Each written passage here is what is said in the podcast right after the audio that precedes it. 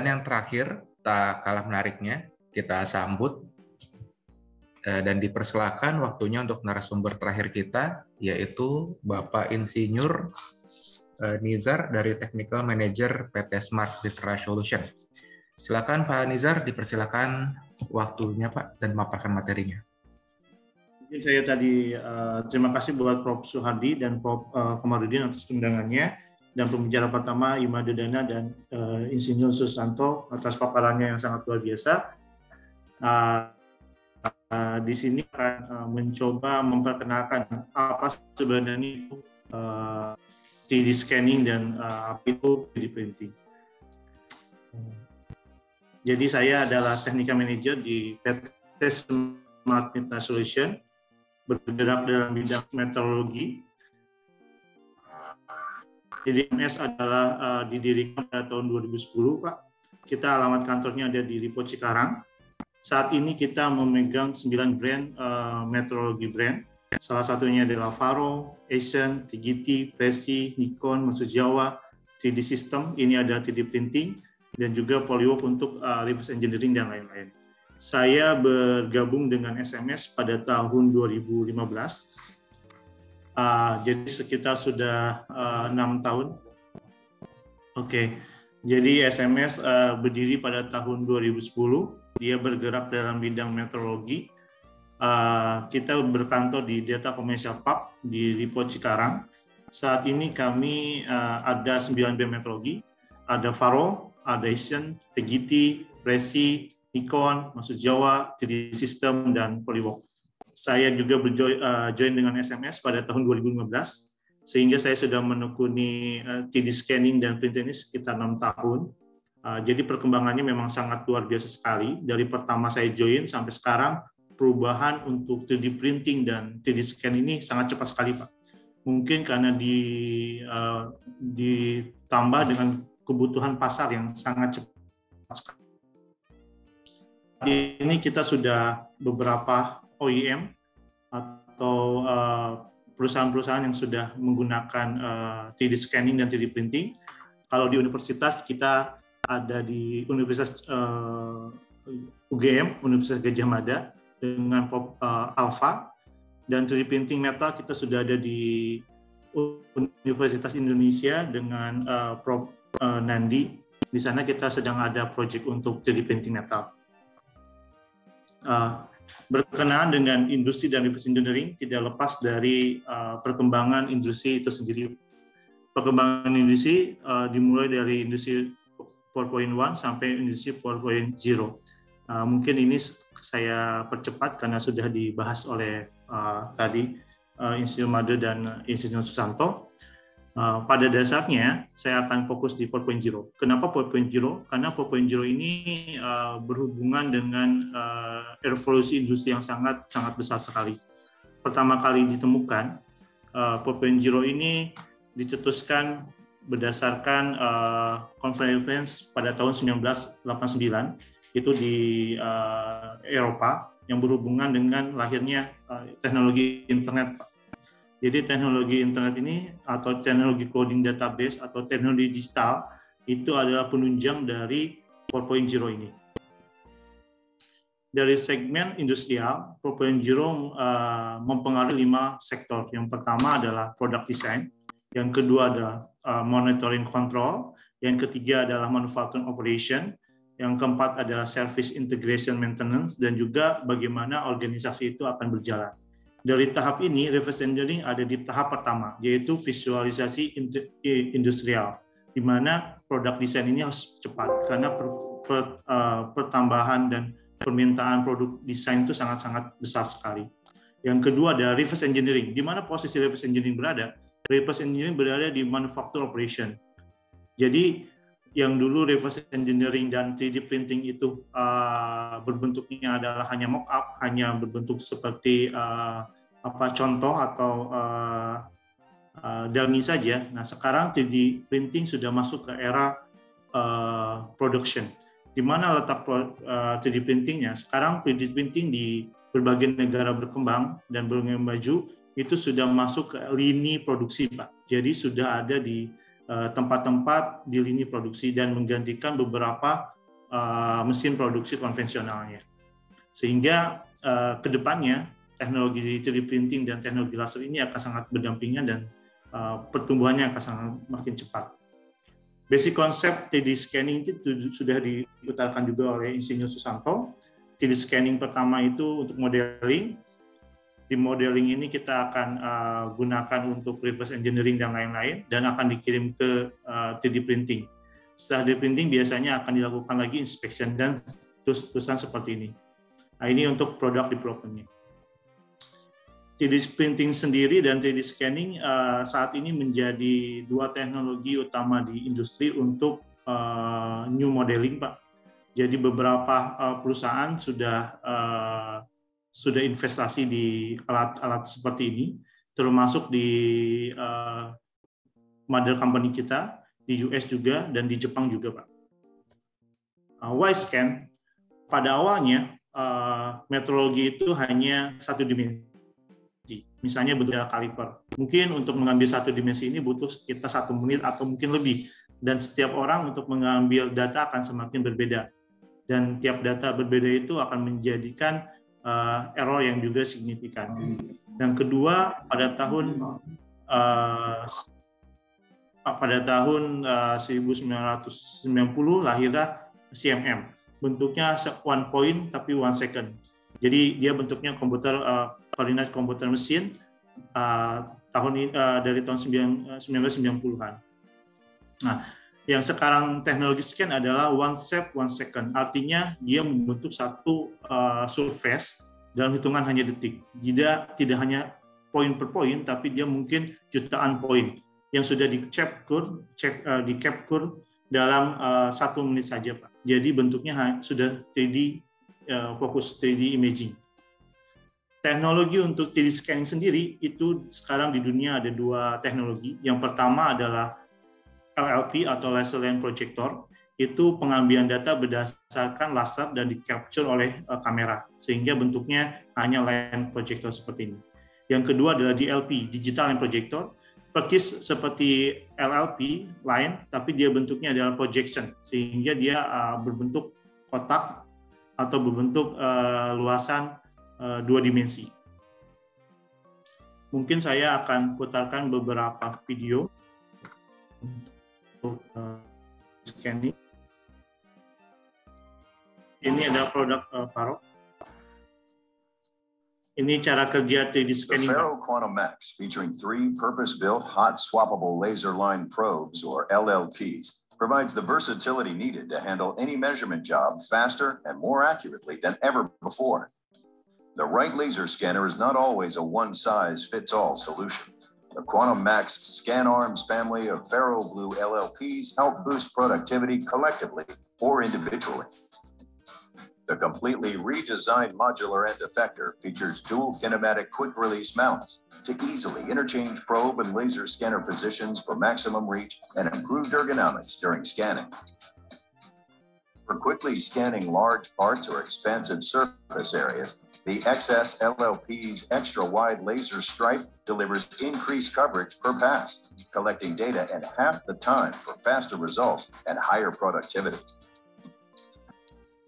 If the same part has small details or features with tight tolerances, quickly swap the XS with the high resolution XR LLP. High tasks, you can scan fine details with 1.5 times more accuracy rivaling contact measure performance, increasing results confidence and data quality. Performing CAD to part inspections with clean, accurate, and reliable point cloud data helps improve part quality while increasing production yield and productivity got a chance to try out the new Quantum Max, and it really exceeded our expectations, especially the flexibility of having the three different laser line probes. The XS made it really nice to scan large parts fast, and the XR was great for scanning fine details. Also, I really like the fact that the probes were hot swappable, so you don't have to recalibrate between probe switches. When a balanced blend of accuracy, speed, and coverage is required, the XP LLP is the scanner for the job increasing profitability and throughput with performance suitable for any application. The entire family of Faro Blue Max LLPs feature Faro's exclusive continuous light rectification technology. Powerful algorithms ensure CLR with two times improved performance, scanning challenging surfaces such as dark, reflective, and translucent. In the past, I've used some scanners that had trouble with scanning translucent surfaces or high contrast surfaces where there's a light color next to a dark color, or sometimes with reflection. So the new Ferro Quantum Max really moves in the right direction on scanning that stuff without a lot of erroneous data in the scan. The Quantum Max Faro arm aims at bridging the performance gap between contact and non-contact. Ya, jadi uh, begitu teknologi scanning. Jadi dia ada kontak dan kontak. Mungkin nanti saya akan demokan secara live. Ini adalah teknologi dengan uh, LLP atau line uh, line projector, uh, line probe. Yang kedua adalah teknologi tentang DLP, Digital Line Projector. The Fer-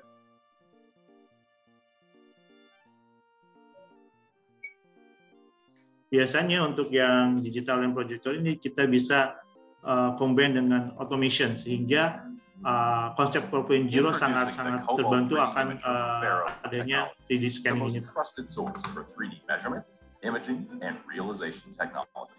Cobalt is an automated non-contact portable coordinate measuring machine, or CMM, designed for 3D scanning right on the shop floor or assembly line. Easily deployed in manual or automated workflows, Cobalt delivers fast and accurate measurements. Industries such as automotive, metalworking machining and assembly, and aerospace can benefit from deploying the Cobalt system. Therefore, has this level of technology been available at such an affordable price? Cobalt is ideal for performing automated quality inspection of complex parts and point cloud measurements are easily compared against their CAD-based specifications. Powerful onboard processing enables the Cobalt to calculate accurate point cloud data before sending it to the PC.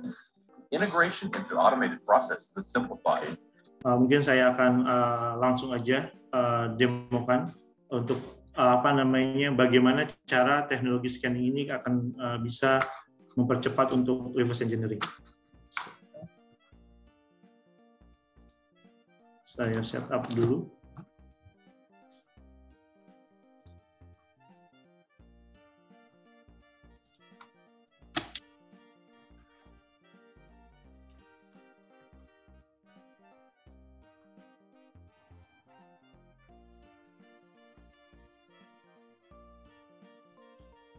Oke, jadi 3D scanning ini dia berbentuk dengan uh, ada probingnya dan ada probingnya ada scannya untuk uh, untuk pelabuhannya. Kita tinggal konekkan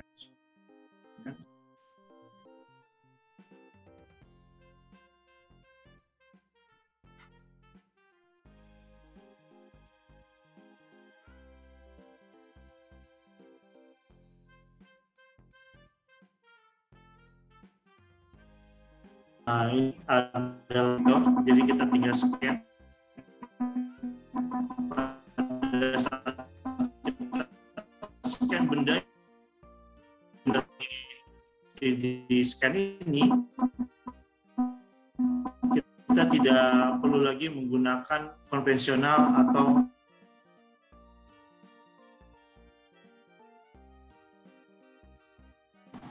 sorry, uh, connection sebentar saya salah lagi.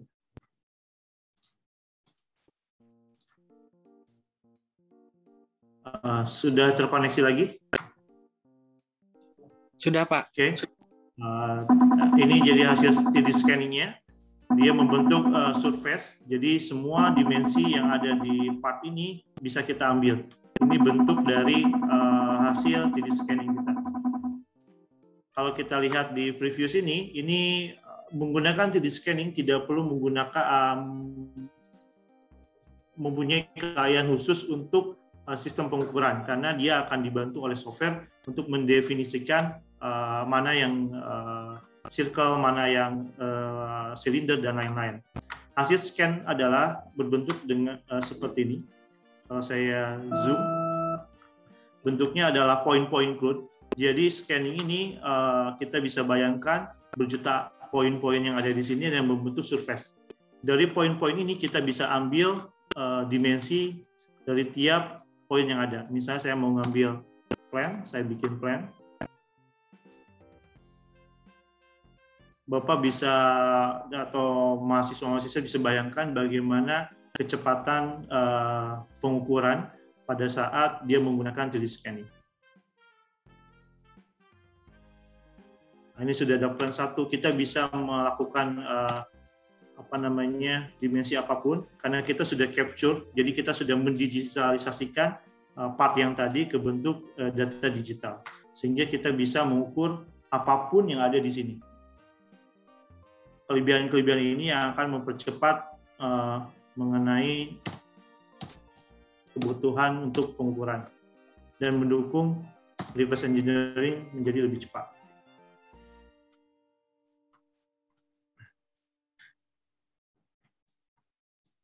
Oke, saya lanjutkan. Apa itu proses uh, reverse engineering? Reverse engineering adalah proses uh, pembuatan kembali part yang sudah uh, dari part menjadi drawing semula. Dari hasil scanning tadi kita bisa men-scan part yang sudah ada, mengembalikan part tersebut ke bentuk digital atau dimensi, sehingga kita bisa memproduksi ulang mendesain kembali atau mengimprovisasi apa yang kurang dari desain sebelumnya. Tahapan dari reverse engineering biasanya adalah 3D scanning yang tadi dan uh, beberapa proses di mana yang tadi saya sudah demokan itu sehingga kita tidak perlu lagi mengukur secara manual atau secara konvensional karena kita sudah mengcapture 3D uh, desain dari 3D uh, part dari part yang sudah ada. Uh, ini adalah uh, uh, hasil dari reverse engineering. Jadi di kasus kita, kita reverse engineering yang ini, kemudian uh, kita buatkan lagi 3D-nya, sehingga kita bisa membuat partnya kembali.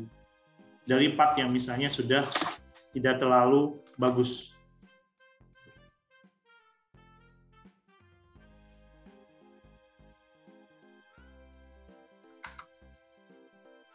Okay. uh, eh, apa kelebihan dari reverse engineering?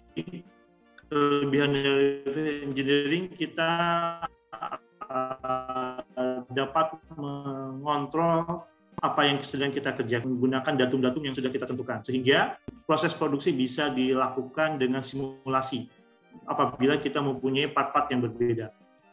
Selama proses engineering pula kita bisa menganalisa bagaimana uh, uh, hasil desain kita terhadap part yang akan kita tiru. Jadi selama kita melakukan proses tersebut, kita juga dilakukan inspection. Ini beberapa contoh uh, report inspection-nya. Uh, kita akan saya coba live demokan untuk yang 3D scanning. Sebentar.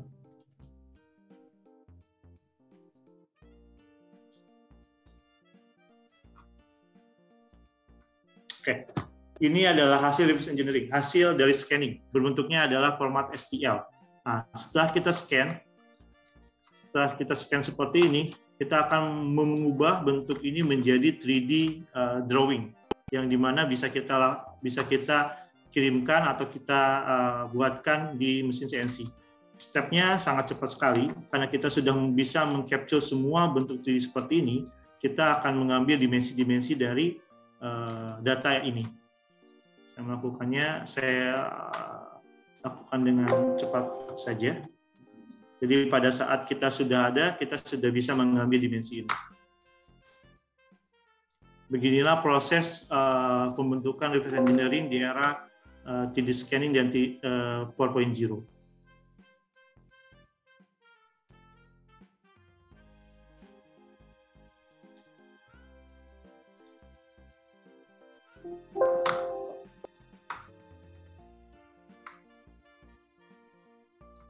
kita bisa tahu, tahu tentang dimensi-dimensi ini sehingga kita bisa langsung men-scat dimensinya. Kita bisa lakukan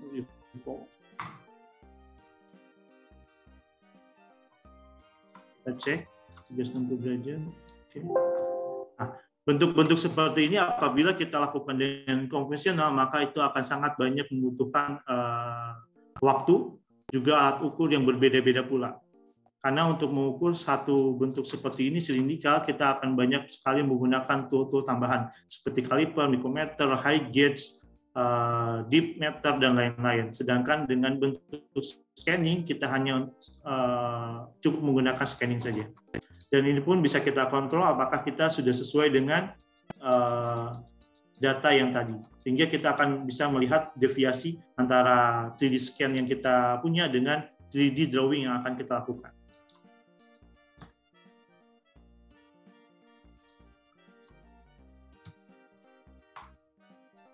Itu adalah konsep dari 3D scanning dan uh, reverse engineering.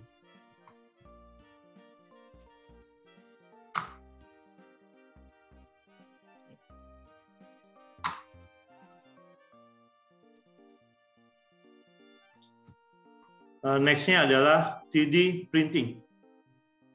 Sebentar saya aktifkan dulu kameranya.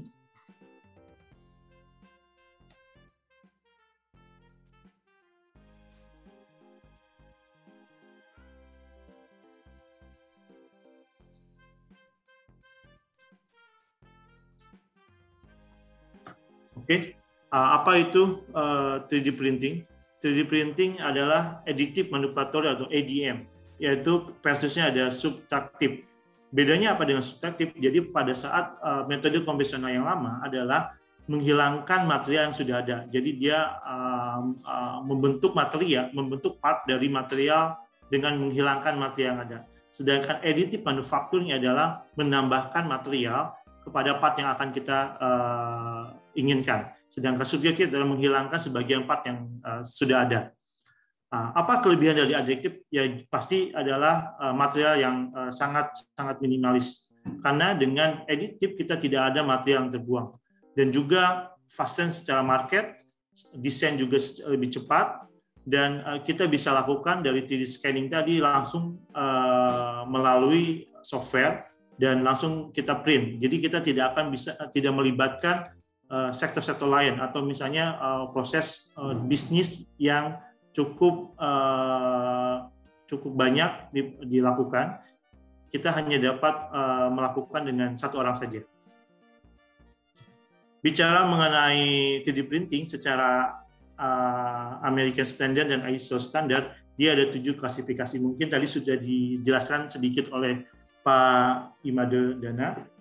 Di sini kita uh, banyak teknologi yang sudah berkembang. Saat ini diklasifikasikan menjadi tujuh uh, golongan atau grup, di mana berdasarkan teknologi, cara cara dan metode dan serta material apa saja yang mereka lakukan. Saat ini di dunia uh, 3D printing dari tujuh tadi uh, kita sudah uh, banyak berkembang saat ini di tahun 2021 itu ada 15 teknologi dari tujuh prinsip tadi ada 15 teknologi turunan yang uh, dapat melakukan 3D printing dari mulai SLA, DPL, CLD, FDM, uh, multijet dan lain-lain.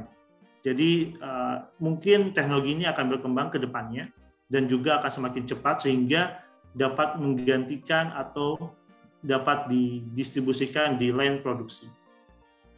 Secara material, di, di printing dibagi menjadi tiga kelompok. Yang pertama plastik, grup plastik, grup komposit, dan metal. Saat ini tiga material ini menjadi uh, apa namanya material utama, di mana karena material-material komposit terutama sedang banyak berkembang karena material komposit ini dia mengkombinasi dengan Eh, struktur yang unik sehingga dia bisa mendapatkan kekuatan metal tetapi dengan properties material yang sangat ringan sekali. Di material komposit kita bisa melakukan seperti ini. Eh, kita akan bisa mengkombin antara plastiknya sendiri dengan carbon fiber atau dengan metal juga. Sehingga pada satu kita part atau satu bentuk material, satu bentuk eh, part, kita bisa mengkombinasi Eh, material-material apa saja yang untuk membentuk part tersebut sehingga part tersebut dapat efisiensi dan efektif. kenapa ini bisa terjadi? Karena pada saat uh, teknologi additive manufaktur itu kita bisa menginsert beberapa uh, head print kita bilang. Jadi kita seperti yang Bapak lihat atau mahasiswa lihat di sini ada plastik nozzle dan uh, uh, fiber nozzle. Jadi pada saat uh, kita melakukan additive uh, part, kita bisa mengcombine material-material yang ingin kita butuhkan. Konsepnya adalah dia berbentuk STL. Biasanya kita bentuk reinforcements atau penguat. Biasanya penguat ini berupa carbon fiber, carbon glass, atau fiberglass, dan difinishing oleh plastik. Sehingga kekuatan plastik ini secara uh, properties material itu bisa melebihi daripada aluminium. Saya lebarkan. Jadi di sini uh, properties material dengan composite fiber dia dapat melebihi dengan uh, carbon fiber sehingga kita akan mendapatkan properties material yang uh, sangat baik tapi juga sangat efisien dan juga uh, meminimalisir uh, pengurangan material atau pembuangan material. Uh, 3D printing pula uh, dikarenakan additive manufaktur maka muncullah dua teknologi uh, teknologi lagi untuk membentuk satu part yaitu thin wall feature di mana pada saat kita membentuk satu material kita bisa menentukan berapa thickness atau berapa wall yang tebal wall yang akan kita inginkan. Di samping itu, kita juga bisa mengkontrol atau membuat desain infill type di mana di produk yang lama atau konvensional hanya berbentuknya adalah padat atau solid, tapi di additive manufaktur kita bisa mengubah itu menjadi bentuk hexagon, triangular, atau rectangular. Sehingga pada saat kita ngeprint, pada saat kita buat uh, part tersebut, kita bisa mendapatkan structure yang bagus dengan material yang singkat, material yang minimalis, tetapi dengan uh, uh, kekuatan atau properties material, properties part yang uh, yang kita inginkan seperti yang Anda lihat di sini bentuknya uh, pertama kita bentuk dengan triangular dan kita reinforce dengan carbon fiber. Sehingga plastik ini secara uh, secara desain sama dengan secara kekuatan properties material sama dengan aluminium. Walaupun dia sebenarnya plastik plus komposit material. Saya lanjutkan. Saat ini beberapa reinforcements atau komposit material sudah banyak sekali. Yang pertama carbon fiber biasanya digunakan untuk drone, untuk pesawat. Juga ada material Kevlar, itu dia high steel, high strength juga. Ada fiberglass, biasanya digunakan untuk aerospace. Juga ada fiberglass high steel, high temperature, biasanya untuk molding dan uh, cetakan-cetakan. Bicara mengenai 3D printing, yang terakhir adalah 3D printing metal. Jadi 3D printing metal ini benar-benar sudah uh, properties materialnya sudah mendekati uh, metal konvensional. Biasanya menggunakan tiga teknologi. Yang pertama di print, washing, and sinter. Di print adalah pembentukan desain dan cetakan. Washing adalah uh, pembentukan atau pelunturan dari wax atau uh, apa namanya material plastik di sinter adalah uh, pembentukan fusion untuk memperkuat atau meng, uh, mendiffuse uh, material sehingga material yang dihasilkan itu akan propertiesnya mendekati material konvensional. Ini adalah bentuk printingnya uh, seperti ini.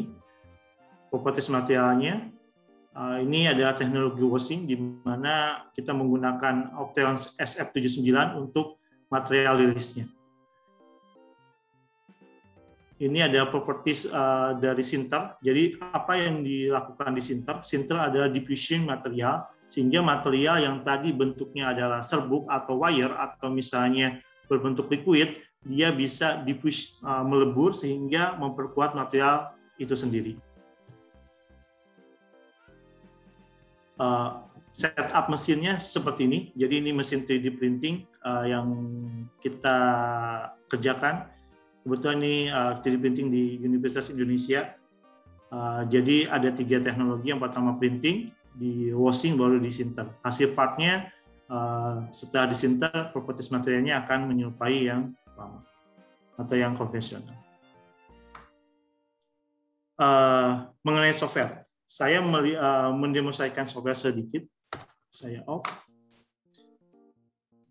Di software reverse engineering atau di software uh, 3D, kita hanya uh, menginput apa yang sudah kita reverse engineeringkan, diinput kepada software. Softwarenya pun berbasis uh, browsing sehingga kita tidak perlu menggunakan uh, superkomputer di internal kita karena superkomputer sudah di, disimpan di server di Amerika sehingga kita hanya mengupload data dan proses computing data dilakukan di superkomputer pusat. Hal ini sangat uh, sangat uh, mendukung 4.0 dikarenakan 4.0 semua data adalah data digital dan kita akan menghemat data uh, untuk investasi karena investasi akan dilakukan di sistem pusat dan kita hanya dikenakan untuk uh, internet connection. Saat kita melakukan importisasi ke 3D printing, kita juga akan disuguhkan kalkulasi data yang luar biasa. Jadi estimasi dari time-nya, loss time-nya berapa, dry time-nya berapa, print mass-nya berapa, volume mainnya berapa, dan material cost yang kita gunakan berapa. Sehingga pada saat kita mendesain satu produk, kita pun sudah bisa mengestimasi bagaimana produk ini di pasaran, bagaimana produk ini properti secara cost. Sehingga uh, pada saat kita sudah terintegrasi dari scan, 3D printing, dan uh, business development, itu akan sangat efisien sekali sehingga kita bisa melakukan perhitungan secara menyeluruh. Dan itu single person. Artinya dapat dilakukan oleh hanya satu orang saja.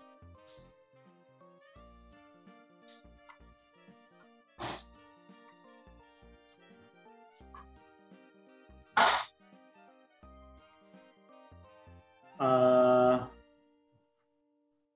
mungkin saya sedikit uh, putarkan tadi teknologi apa saja yang ada dalam printing.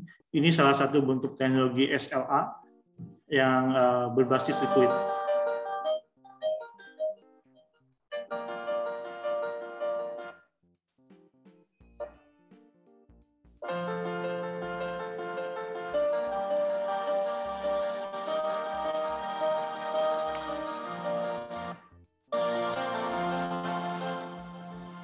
Ini adalah teknologi SLA, biasanya berbentuk dengan plastik, di mana SLA ini berdas, uh, menggunakan material plastik dan kita bisa membentuk material itu uh, menggunakan laser.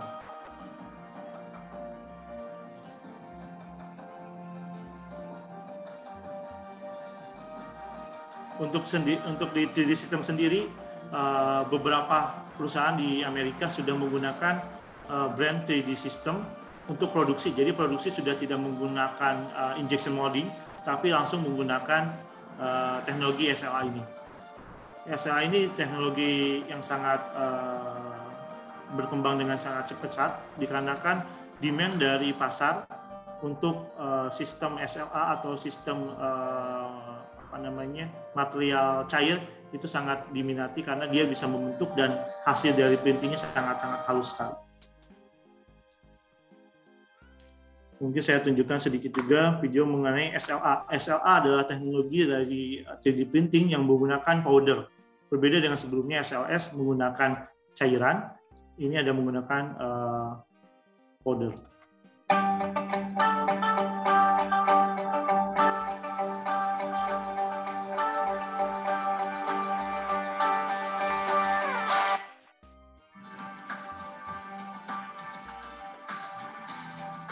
Konsep dari 3D printing sendiri biasanya berbentuk layer by layer dan kita akan menggunakan layer tersebut dikombinasi sehingga akan bentuk uh, sistem 3D.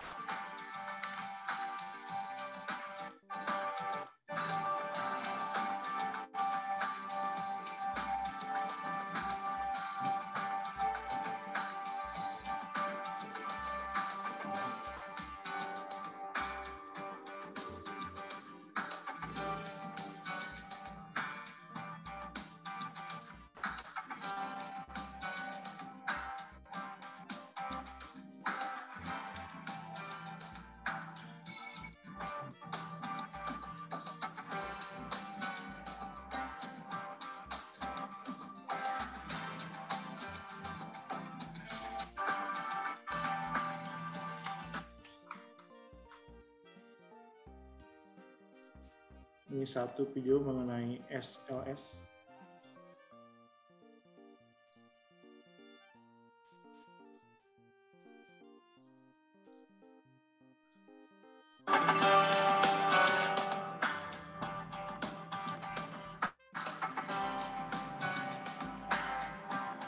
dia menggunakan material serbuk.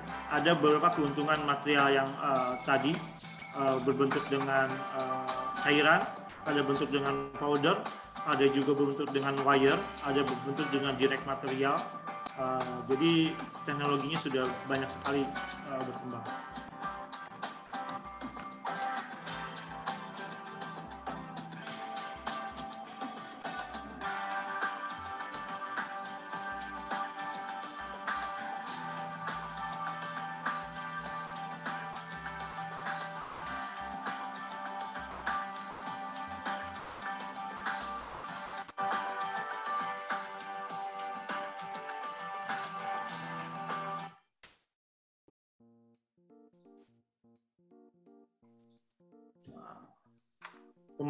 Pemanfaatan untuk uh, jadi printing sendiri sudah banyak sekali di apa namanya di berbagai production seperti tadi Bapak uh, Susanto sampaikan ada di kesehatan, ada di otomotif, ada di kedokteran.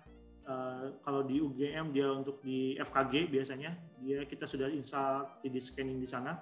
Dia untuk uh, pembentukan rahang, Eh, dan uh, imajinasi apa imagine untuk uh, tengkorak Pak. Kalau misalnya di kasusnya untuk studi kasus di UI kita lagi project 3D metal, misalnya kita sudah set up satu mesin 3D metal, dia untuk project uh, uh, sama untuk kesehatan juga. Mungkin itu dari saya. Uh, mungkin saya kembalikan ke moderator Pak Anggai.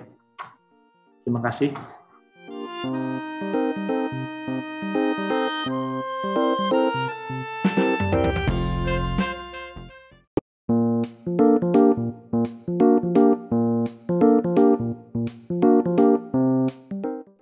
Kita sambut dan beri waktunya untuk narasumber kedua kita, yaitu Bapak Insinyur Susanto, Master of Science, Doctor of Philosophy, ya seorang Vice President PT Mega Andalan Kalasan.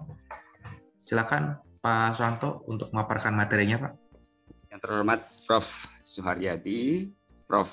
Hasanuddin dari Undira, kemudian Prof. Tatik Rajab, kemudian Bapak Made Dana Tangkas, Pak Nizar Abdul Jabar, Bapak Margono Sugeng, serta para uh, peserta webinar.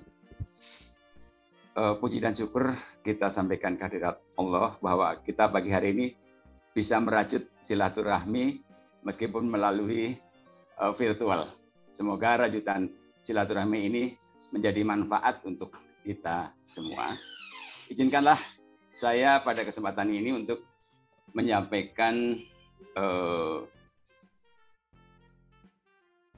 bahan presentasi ya saya coba untuk tampilkan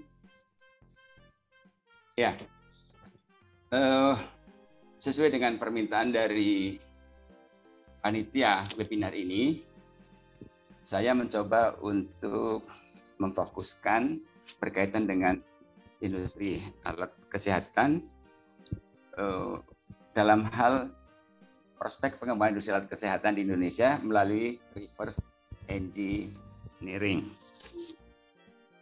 Uh, industri alat kesehatan menjadi isu yang uh, penting, apalagi baru saja kita uh, atau masih ya melewati masa-masa pandemi, di mana kesehatan ini berrelasi dengan sediaan eh, obat tentunya dan alat kesehatan.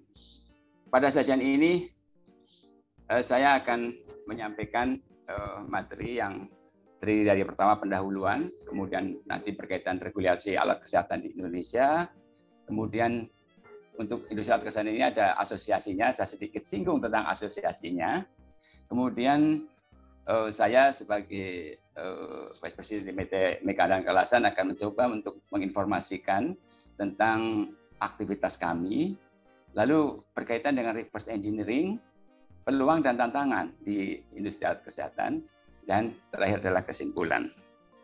Uh, saudara sekalian, uh, masalah alat kesehatan ini tidak lepas seperti yang sudah disampaikan oleh Pak Made dan Angkas tadi. Ya, ini berkait juga dengan industri 4.0 saat ini kita masuki industri 4.0, kemudahan yang kita dapatkan sebetulnya adalah kemudahan transaksi. Dengan adanya uh, internet, ya, maka uh, kita sangat mudah untuk bertransaksi. Bahkan uh, mahasiswa-mahasiswa ini, tapi bukan mahasiswa Undira barangkali, yang katakanlah kalau mau ujian mahasiswa lain, bukan Undira ini, katakanlah dengan sistem kebut semalam, pas uh, mau ujian, malam-malam lapar, ya, dia setengah kilometer di depannya itu sebetulnya ada tukang nasi goreng itu, dia nggak mau itu jalan kaki, ya. Ini kan yang milenial nih. Kalau saya sih seperti Pak Made tadi, uh, uh, uh, kelompok jadul lah istilahnya. Mereka pakai pakai gadget saja, ya, langsung, ya, langsung barangnya datang, ya kan. Nah, uh, kita lihat bahwa dengan kemudahan transaksi tadi, permintaan akan barang menjadi sangat penting. Hanya masalahnya barang ini sediaannya ya eh, menjadi problem karena banyak barang-barang teknik ya ternyata harus masih kita impor. Pertanyaan sederhana untuk mahasiswa ini barangkali. Anda mulai dari bangun tidur, mandi, kemudian pergi ke kampus, perpustakaan, lalu sightseeing, uh, happy-happy barangkali, balik lagi ke kamar, istirahat, bangun lagi dan seterusnya. Pertanyaan besarnya seperti yang tadi di, di apa, diprihatinkan oleh Pak Made juga bahwa seberapa banyak sih produk nasional yang kita gunakan ya. Ya, seberapa banyak sih produk nasional yang kita gunakan? Kebanyakan produk-produk yang kita gunakan itu di kamar tidur kita, AC-nya masih AC, AC Changhong nah, ini kan uh, baru saja tahun uh, 2021 ini belum sampai uh, ya baru lebih lebih satu bulan lah kita memper, memper, memperingati kemerdekaan Indonesia yang ke-76. Tetapi eh, kegalauan dari Bapak Presiden tentang bangga buatan Indonesia dengan peningkatan penggunaan program negeri ini menjadi ter, terkendala, termasuk juga di industri alat kesehatannya. Nah, meskipun begitu, kalau pertanyaannya seberapa banyak sih, masih ada yang kita ketemukan. Sayang ketemunya harus masuk dulu ke rumah sakit, ketemu dengan tempat tidur bikinan PT MAK, kira-kira seperti itu. Nah, eh, ini yang melatar belakangi sebetulnya eh, untuk mesejahterakan masyarakat Indonesia, ini ada aturan yang masuk dalam Undang-Undang Nomor 40 eh, tentang Jaminan Kesehatan Nasional melalui SCSN-nya. Ya, ini sebetulnya keprihatinan di mana kebutuhan alat kesehatan nasional ya itu eh, penyedianya 90% masih dari import. Kita baru bisa menyediakan hanya 10% saja. Ya. Artinya kebijakan pemerintah tentang jaminan kesehatan nasional menjadi tidak manfaat kalau sedia alat kesehatan itu harus dari uh, import. Ya. Ini. Artinya jaminan kesehatan nasional tadi uh, dipastikan harus ada sediaan obat dan alat kesehatan locally dari industri lokal. Sehingga perlu ada pengembangan industri alat kesehatan nasional, dasar hukumnya ada. Pertama dikaitkan dengan kampus ini. Kampus kita bicara industri, tadi masalah industri sudah uh, disampaikan oleh Pak Made bahwa kalau mau ke depan berdiri sejajar dengan negara-negara maju, maka industri adalah solusinya, kan begitu. Ya. Nah, uh, industri sebagai solusinya, memang kalau kita lihat di zaman kita jadul, Pak Made dan anak sendiri sudah pernah lakukan barangkali waktu create produk-produk di uh, Astra barangkali di Toyota saat itu masih mengalami bahwa teknologi untuk prototipenya adalah menggunakan teknologi eh, apa namanya prototyping manual dengan dengan mesin milling ya. Nah, teknologi jadul tadi ya ini sebetulnya adalah bagian dari uh, teknologi yang kita sebut open ended problem dikaitan di dalam uh, dunia engineering semua yang sekarang jadi solusi ya itu sebetulnya adalah solusi yang karena teknologi sudah tersedia saat ini yang kita miliki yang kita punyai ya kan? Kalau mau uh, lebih bagus lagi tentu harus ada lompatan teknologi. Artinya yang sekarang sudah kita anggap bagus satu tahun dua tahun kemudian kita akan kaget loh kok gampang banget ya sebetulnya? Kalau ada ada teknologi yang baru termasuk juga tadi open ended problemnya saat itu kita puas dengan uh, prototyping manual ya. Tetapi saat ini kalau mau bicara tentang time to market maka solusinya adalah menggunakan 3D eh, scanning and 3D printing supaya time to market dari produk-produk kita bisa lebih cepat. Kenapa ini menjadi penting dalam konteks inovasi? Inovasi dalam perspektif industri adalah transforming the idea to something usable. Atau dalam arti yang lebih uh, sederhananya, pokoknya kalau perspektifnya industri, kegiatan yang dia lakukan adalah menghasilkan profit, kira-kira seperti itu. Dan sebuah produk tidak memiliki sifat kekal. Suatu saat akan mati karena mungkin konsumen tidak mau pakai atau kalah bersaing. Itu pasti. Sehingga tuntutan inovasinya menjadi lebih nyata di situ. Nah, dikaitkan dengan uh, industri alat kesehatan ini, sampai-sampai uh, ada rencana induk pengembangan industri nasional 2015 hingga 2035 yang saya bisa tunjukkan di sini ya ini ada uh, enam industri andalan yang akan dikembangkan yaitu industri pangan, industri farmasi, industri tekstil, industri alat transportasi, industri elektronik, industri pembangkit energi. Itu tadi sudah disampaikan semua oleh oleh Pak Pak Made ya. Ada dasar hukumnya di situ. Ada dasar hukumnya. Nah, eh, peraturan pemerintah nomor 14 ini ini langsung presiden concern gitu loh. Karena pasokan industri lokal baru 10% untuk pemenuhan kebutuhan uh, alat kesehatan. Sehingga tahun 2016 melalui instruksi presiden nomor 6 diinstruksikan untuk percepatan industri alat kesehatan nasional. Dan Kementerian Kesehatan nggak mau kalah ini. Kementerian Kesehatan tidak mau kalah, mengeluarkan surat nomor 17 ya tentang rencana aksi percepatan industri alat kesehatan. Nah, ini betul-betul sebetulnya sesuatu yang indikatornya sudah ada sehingga pas ada pandemi ya bahkan untuk masker saja kita kelabakan ya. ini sudah ada indikatornya sebetulnya sampai tahun 2020 kita nggak care ya kan sehingga tahun 2021 dikaitkan dengan bangga buatan Indonesia kemudian ada industri-industri yang sudah eksis pemerintah berpihak kepada industri nasional mengeluarkan eh, peraturan tentang substitusi import alat kesehatan nasional ada 79 produk alat kesehatan di freezing tidak boleh diimport. Artinya peluang untuk pertumbuhan industri nasional. Peluang untuk kita memenuhi pasar yang lebih luas lagi gitu loh. Nah, ini artinya apa? Peluang untuk mahasiswa untuk melihat bahwa ada produk-produk yang kita bisa create di situ. Dengan cepat kan udah jelas aturannya percepatan tadi. Percepatan solusinya apa? Antara lain dengan 3D printing and 3D scanning, ya. Nah, selanjutnya ini kita bisa lihat untuk industri alkes. Kita lihat yang paling kiri di sini. Ya, paling kiri. Ini dari 2015 sampai 2019 2020 2024 2025 sampai 2035 teknologinya apa? Teknologi perancangan produk. Teknologi perancangan produk, new product development. Ini mahasiswa harus perhatikan ya. Di uh, jurusan mesin ada yang namanya capstone design ya. Ini perancangan produk. Ternyata kemampuan kita untuk perancang produk alat kesehatan masih rendah. Jadi ini teknologinya. Ini ada sekian banyak teknologi. Produknya bagaimana? Produknya cukup banyak ini, ya ada 10 produk pilihan. Pilihan. Dan yang sekarang sudah bisa kita kuasai adalah produk-produk di hospital furniture tentunya. Oke.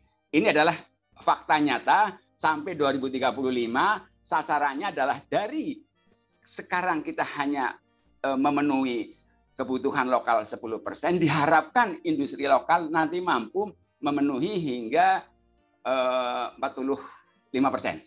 Kira-kira seperti itu. Saya lanjut.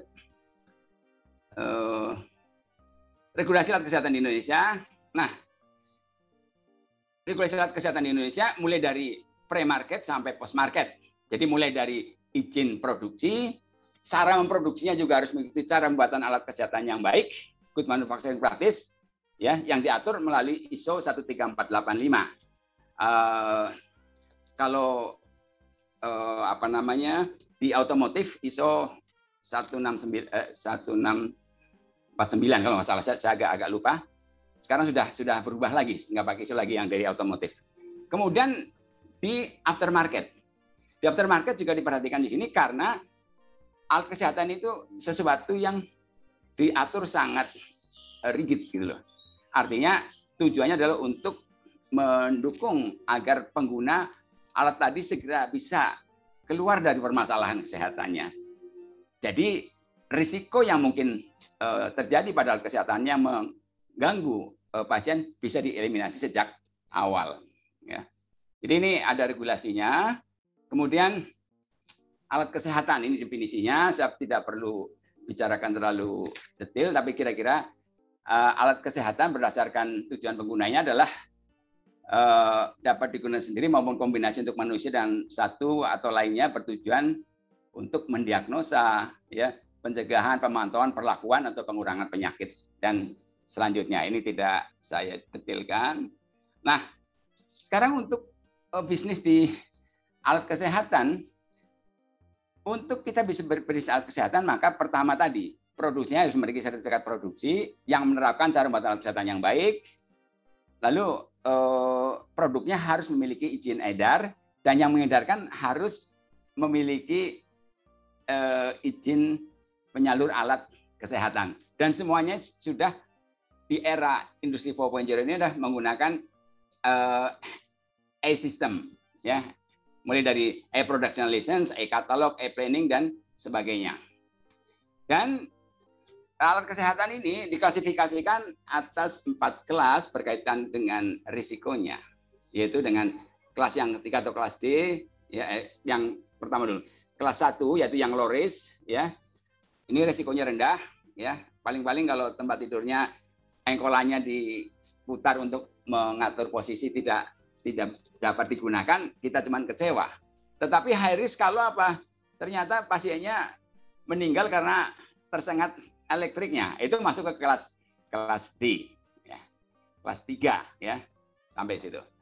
Nah, kemudian untuk eh, apa namanya eh, organisasi yang melakukan eh, pengelolaan di kegiatan bersama di industri alat kesehatan adalah melalui Asosiasi Pengusaha Alat Kesehatan Indonesia. Kita bisa lihat di sini uh, Asosiasi Pengusaha Produsen Alat Kesehatan Indonesia bertujuan mewujudkan industri alat kesehatan nasional yang unggul dan memiliki daya saing di tingkat nasional dan internasional.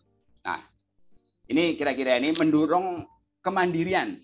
Jadi kalau 10% nanti jadi 45% mandiri industri alat kesehatannya. Kira-kira begitu. Nah, saat ini di Aspaki ada mungkin ini data-data sudah tidak tidak tidak valid lagi. Ada sekitar 274 company uh, yang eh, total industri di Indonesia ada 274 company mungkin sudah sudah berubah ini data agak uh, mungkin data satu dua tahun yang lalu ya. Aspaki member ada 85 company ya yang memproduksi dari hospital furniture, Spigomanometer, stetoskop nebulizer, hand gloves, elektromedik, infant incubator, nebulizer, odor konsentrator, disposable, medical apparel, consumer, consumable, inteligensia, antiseptik, dan lain-lain. Nah, kemudian eh, saya sampaikan tentang PT Mega Andalan Kawasan Engineering and Manufacturing Company di bidang hospital furniture. Eh, saya akan style apa namanya filmnya untuk kira-kira cuma satu menit ini. Di salah satu sudut Jogja. Maaf, uh, suaranya terdengar nggak, Pak? Halo? Halo? Terdengar, Pak. Suaranya terdengar suaranya? Terdengar. Oke, saya teruskan. Jakarta berdiri sebuah pabrik yang mempekerjakan 800 karyawan berkomitmen tinggi. Mereka sehari-hari mendedikasikan tenaga demi membuat produk-produk yang akan menempati nyaris setiap rumah sakit di salah satu negara berpenduduk terbanyak di dunia, Indonesia. Dengan tingkat kualitas yang telah mematuhi standar peraturan internasional seperti sistem manajemen mutu, sistem manajemen mutu perangkat medis, sistem manajemen kesehatan dan keselamatan kerja, sistem manajemen lingkungan. Produk-produk MAK telah diekspor ke lebih dari 30 negara berbagai belahan dunia. Indonesia membutuhkan sesuatu yang dapat dibanggakan sebagai ikon, sebagai teladan untuk memberikan motivasi dan inspirasi bagi bangsa. Produk yang dapat Indonesia tunjukkan kepada dunia dengan berkata, ini buatan kami.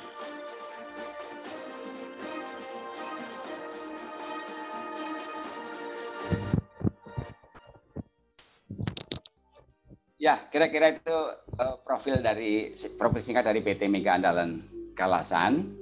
Dan untuk produk alat kesehatan ini yang menjadi basic prinsip untuk produknya adalah produk yang aman, bermutu dan bermanfaat sesuai tujuan penggunaannya. Uh, jadi bisa kita gambarkan di sini. Sebentar, sebentar saya ada gangguan sebentar.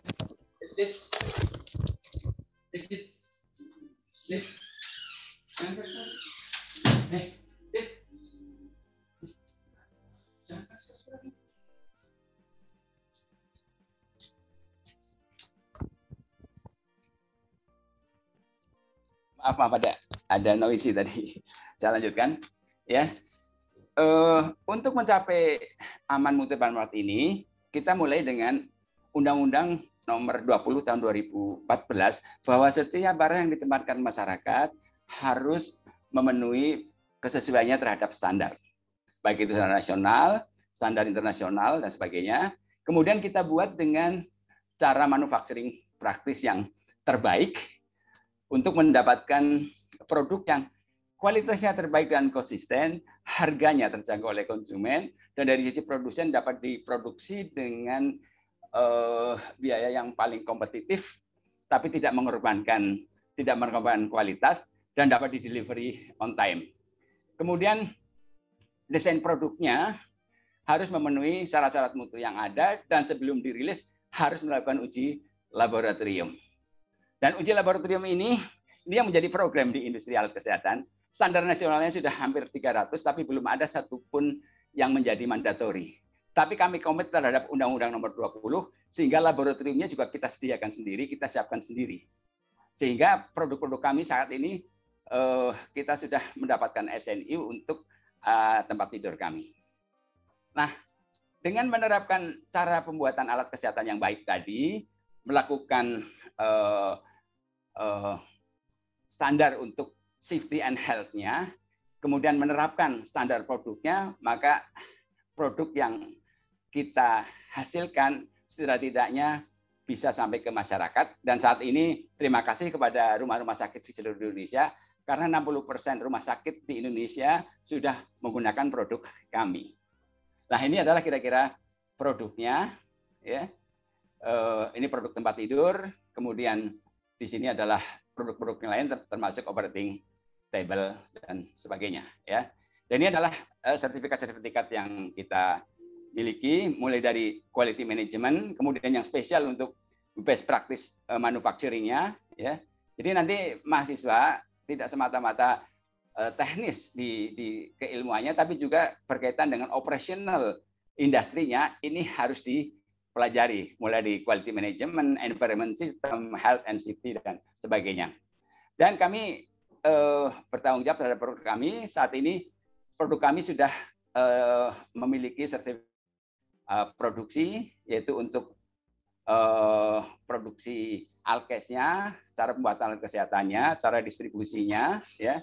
Lalu laboratorium kami, laboratorium terakreditasi. Lalu produk kami juga sudah mendapatkan SNI, baik untuk uh, produk tempat tidur, ya, maupun produk kastor. Jadi kita masuk ke uh, industri alkes ini, kalau industri alkes ini kan spektrumnya luas sekali, mulai dari uh, alat kontrasepsi sampai kepada uh, alat bantu jantung. Kita selama hampir 30 tahun fokus di tempat tidur rumah sakit. Dan bonus daripada tempat tidur rumah sakit ini, kami bisa bangun pabrik untuk pembuatan roda dan kastor. Ini dan pembuat roda kastor ini sudah mendapatkan SNI. Nah, dari 65 persen kita bisa suplai produk ke eh, rumah-rumah sakit di Indonesia, kita bisa melakukan antisipasi global. Jika kita bisa melakukan ekspor ke hampir 40 50 negara tujuan sehingga pemerintah mengapresiasi kami, kami diberi eh, penghargaan di tahun 2016, 2017, dan 2019 untuk kategori New Market Pioneer. Yang terbesar adalah ekspor kita ke Jepang. Meskipun katakanlah eh, saat ini untuk industri otomotif ya eh, kita harus terus menerus belajar dari dari Jepang tetapi kita ternyata dari Indonesia meskipun dalam jumlah yang sedikit. Kalau sepeda motor barangkali setiap tahun itu ada 9 juta mobil adalah eh, kira-kira satu juta mobil yang dipasarkan di Indonesia. Dan pemain utamanya adalah ATPM dari dari Jepang itu yang Pak Made mungkin tahu banyak tentang ini. Tapi kami meskipun uh, kecil gitu, tapi kami mampu untuk memasuki untuk ekspor ke Jepang rata-rata 25.000 tempat tidur uh, satu tahun. Meskipun kecil, tapi ini sebagai indikator bahwa kita sebetulnya bisa. Ya. Nah, yang kelima, peluang pengembangan industri kesehatan di Indonesia dan peran reverse engineering. Nah, saya tunjukkan eh, bahwa kalau kita bicara kesehatan, maka kita lihat populasi tempat tidurnya. Populasi tempat tidurnya ini per seribu orang kira-kira seperti ini. Kita masih di level 1,18 tahun 2020 belum belum keluar ya datanya. Sehingga kalaulah ya eh, CKN tadi akan diterapkan maka populasinya harusnya Kementerian Kesehatan memproyeksikan tiga, tapi yang barangkali normal dua lah ya kalau penduduk Indonesia 285 juta, maka diperlukan 570 ribu bed. Existing saat ini adalah 350 ribu bed. Kekurangannya 220 ribu bed atau 72 ribu bed per tahun. Kita nggak bicara 72 ribu bed. Karena produsen uh, tempat tidur ini di Indonesia hampir 20. Artinya kebutuhan nasional bisa terpenuhi. Tidak usah nasional, MAK saja ya. Tidak usah semuanya, tapi MAK saja. Ini bisa kita penuhi. Bahkan kita bisa ekspor sampai ke Jepang dan Australia. Yang kita lihat di balik angka ini, di balik angka ini, misalkan aja ada CT scan, CT scan kaitannya dengan uh, scanner yang dipakai di industri, eh, dipakai di uh, uh, alat kesehatan, ya. Katakanlah kebutuhan CT scan aja satu setengah persen dari tujuh puluh ribu, seribu, seribu per per tahun. Kalau satu CT scan barangkali harganya antara 500 sampai satu miliar, maka kebutuhannya atau pop, katakanlah potensi untuk investasinya ini bisa lebih dari satu triliun. Ini potensi yang sangat besar ini. Jadi kalau kita main di tempat tidur rumah sakit, barangkali kita main di red red ocean berdarah-darah. Kita sudah sudah eksis di sini. Tapi yang lain-lain, di balik inilah yang menjadi isu untuk saudara-saudara mahasiswa ini. Ini di balik ini apa? Tadi pemerintah melalui RIP-nya sudah menyebutkan ada 10. Ada 10. Nah, berikutnya ya untuk mencapai uh, kemampuan melayani uh, untuk kemampuan memenuhi kebutuhan lokal di tahun 2035 sampai ke 45 persen, ya, maka jawabannya adalah inovasi tadi, inovasi, ya. Nah untuk itu kita dari 10 yang ada tadi perlu untuk melakukan kajian produk apa yang akan kita pilih untuk dikembangkan menjadi industri. Ini adalah tantangannya di, di situ. Yang 10 tadi adalah alat kesehatan prioritas. Lalu peran dari perguruan tinggi adalah melakukan riset barangkali di sini, ya. Kemudian kalau oke okay, ya kita jalan terus, kalau not oke okay, ya di drop lah kira-kira begitu. Nah, ini tata tanya kita melakukan market survey. Apa punya keunggulan, level teknologi yang dikuasai, apa mampu bersaing, apa bisa diterima pasar, apa volumenya sudah cukup, ya. Kemudian kalau not oke okay, ya kita kita drop ya. Kalau oke okay, kita lanjutkan membuat bisnis plan, Kemudian, eh, nah ini yang yang beda dengan yang lain bahwa kita harus melakukan uji uji klinis, ya. Dari uji klinis kita melakukan produksi lah produksinya ini ya industri Propenjero tadi sudah jelas-jelas disampaikan oleh Pak Made ya seperti itu. Dan placement on the market. Jadi produknya apa sih? Apa reverse engineering perannya di situ? Nah, kita coba nah lihat ini. Ya. Kita mulai dari kajian-kajian yang ada tadi, studi lapangan, studi pustaka, menentukan kandidat produk alkes yang dikembangkan, lalu kita menggunakan teknologi tadi. Ya, sales assessment mengenai teknologi readiness level maupun manufacturing readiness level. Ini sekarang dikembangkan, ini BPPT dikembangkan. Lalu kita melakukan penilaian TRL dan MRL. Setelah ini eh, aspek katakanlah eh, kelayakannya secara teknis dan ekonomis kita pandang eh, penting untuk dikembangkan, kita melakukan analisis dan penetapan produk untuk reverse engineering.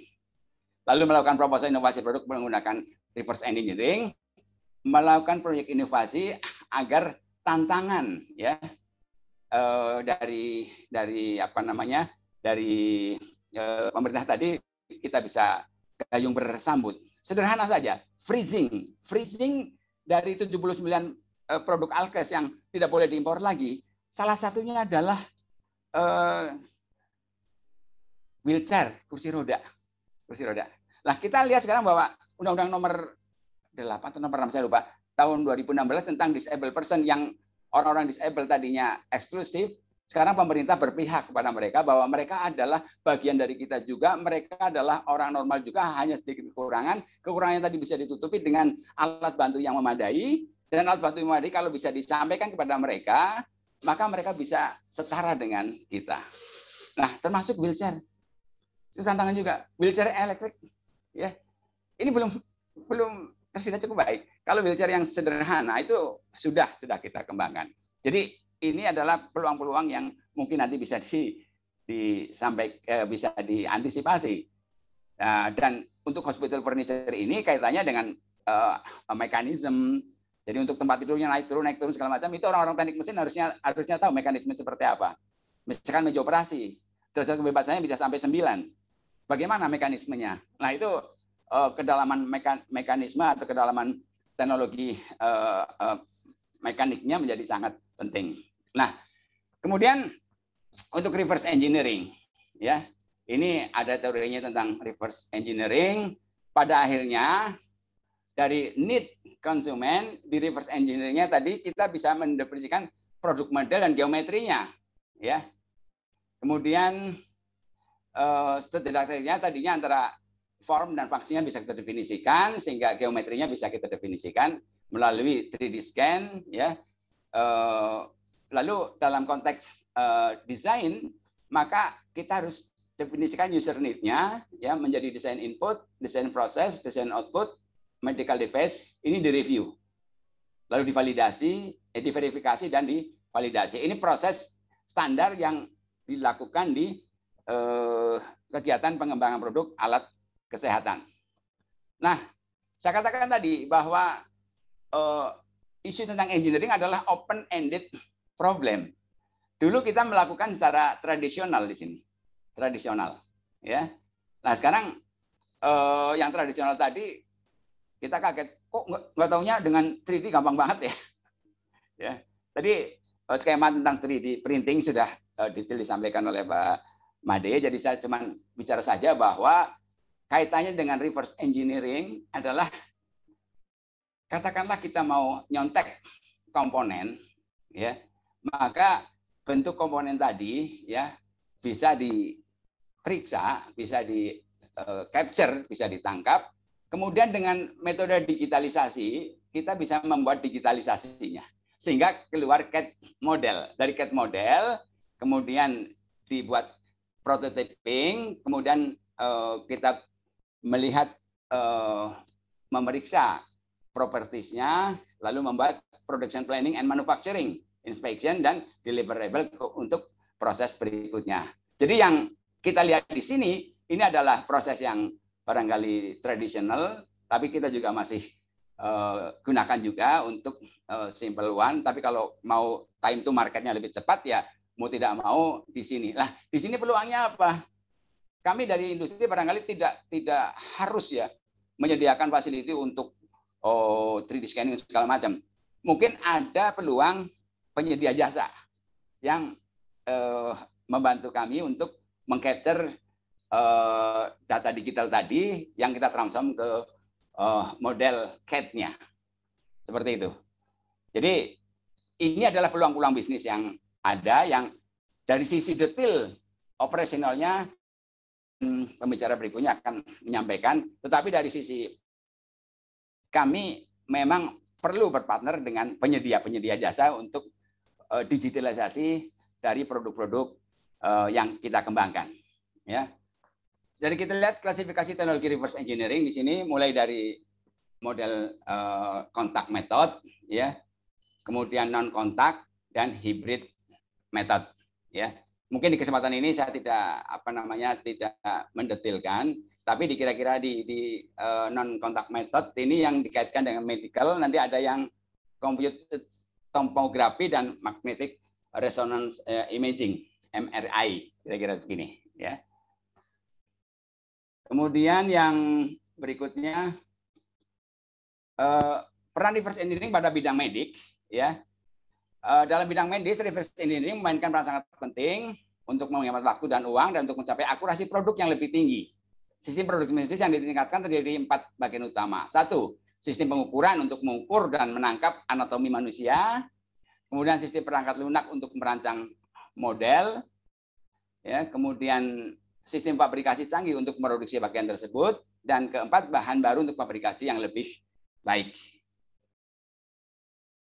Nah, penggunaan reverse engineering di alat kesehatan ini spektrumnya luas sekali, mulai dari aplikasi dalam bedah ortopedi, gigi dan rekonstruktif, pemodelan pencitraan dan aplikasi struktur tulang pasien, kemudian model dapat dilihat ditangani secara fisik sebelum operasi yang memberikan manfaat selama evaluasi prosedur dan implementasi dalam kasus-kasus sulit. Jadi kalau di ruang tindakan untuk operasi ini bisa di, di image dulu ya, sehingga yang keempat risiko uh, bagi pasien untuk uh, ke fatality bisa bisa ditekan dan bisa dicapai. Kira-kira begitu karena eh, tindakan operasinya bisa dirancang dengan sebaik-baiknya.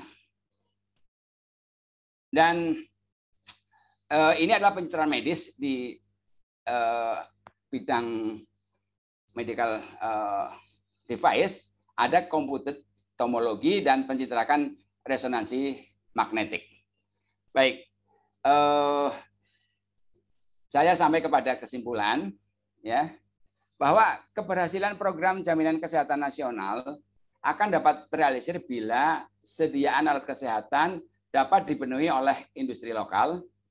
Untuk mencapai hal tersebut, pemerintah mendorong kemandirian industri alat kesehatan melalui Instruksi Presiden nomor 6 dengan membuat program percepatan industri alat kesehatan nasional. Jelas sekali ini tantangannya ya. Kemudian hingga 2000, tahun 2035 ada 10 jenis produk alat kesehatan ya yang diproduksi untuk pengembangannya sehingga diharapkan tahun 2035 nanti produk lokal dapat menyediakan 45% kebutuhan alat kesehatannya secara mandiri. Ya. Ini waktu yang pendek ini. Jadi gimana untuk segera time to market untuk membuat tempat tidur yang uh, complicated ya kita butuh waktu katakanlah yang normally ya itu lebih dari dari dua tahun ya untuk time to marketnya ya. Dan uh, supaya kita bisa cepat maka teknologi reverse engineering adalah menjadi teknologi andalan untuk diterapkan ya. Kemudian dalam um, memilih produk yang akan dikembangkan nah ini ada teknologi readiness level sama manufacturing readiness level pada setiap produk kandidat. Dengan demikian dapat dibuat urutan proses pengembangannya secara memadai Peluang pengembangan produk alat kesehatan adalah proses bisnis yang menantang sekaligus dapat dire, bila dapat dire, harus dapat direalisir eh, bila memang kita menginginkan kemandirian di bidang penyediaan alat kesehatan tersebut. Eh, demikian yang bisa saya sampaikan. Semoga eh, bisa manfaat untuk saudara sekalian. Terima kasih.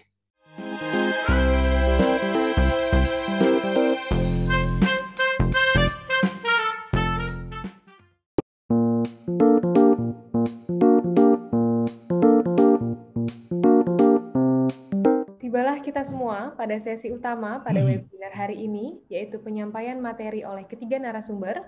Dan dengan ini, uh, serta kami turut mengundang Bapak Anggananda Berlin STMT, selaku dosen program studi teknik mesin untuk dapat menjadi moderator. Kepada Bapak Anggananda, kami persilahkan memandu berjalannya sesi penyampaian materi.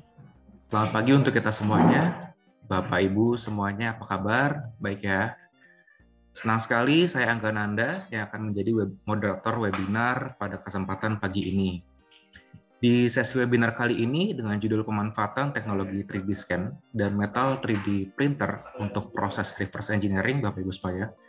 Berbicara soal reverse engineering, tentu setiap manufacturer atau pabrikan atau fabricator ingin meningkatkan kualitasnya melalui barang yang sudah ada dengan membuat ulang model tanpa menggunakan data-data dokumen desain, atau gambar yang sudah ada. Juga dapat dimanfaatkan untuk mengevaluasi sistematis dari suatu produk dengan tujuan replikasi atau hal-hal lainnya. Dengan adanya perkembangan globalisasi, reverse engineering pada teknologi manufacturer dapat menggunakan 3D scanner dan 3D printer untuk mereproduksi. Lalu pertanyaannya adalah, apakah 3D scan dan 3D print dapat menjadi solusi dalam improvement dan seberapa efisienkah suatu perusahaan dalam menggunakan teknologi tersebut. Nah, pada kesempatan kali ini, itu semua akan dibahas oleh tiga orang narasumber kita yang sudah hadir pada hari ini. Yang pertama, beliau adalah seorang founder, CEO, dan juga Presiden Institut Otomotif Indonesia, yaitu Bapak Insinyur Imade Dana M. Tangkas, Magister Sains, Insinyur Profesional Utama dari SNN Engineer. Dan yang kedua adalah seorang Vice President dari PT Mega Andalan Kalasan, yaitu Bapak Insinyur Susanto, Master of Science, Doctor of Philosophy, dan yang terakhir adalah seorang Technical Manager dari PT Smart Mitra Solution, yaitu Bapak Nizar, Bapak Insinyur Nizar Abdul Zabar.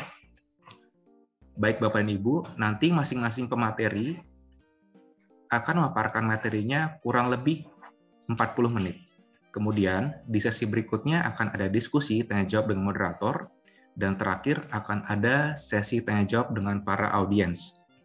Langsung saja kita sambut dan dipersilakan waktunya untuk narasumber pertama kita, Bapak Insinyur Made Dana M. Tangkas, Magister Sains, Insinyur Profesional Utama. Silakan Bapak Made.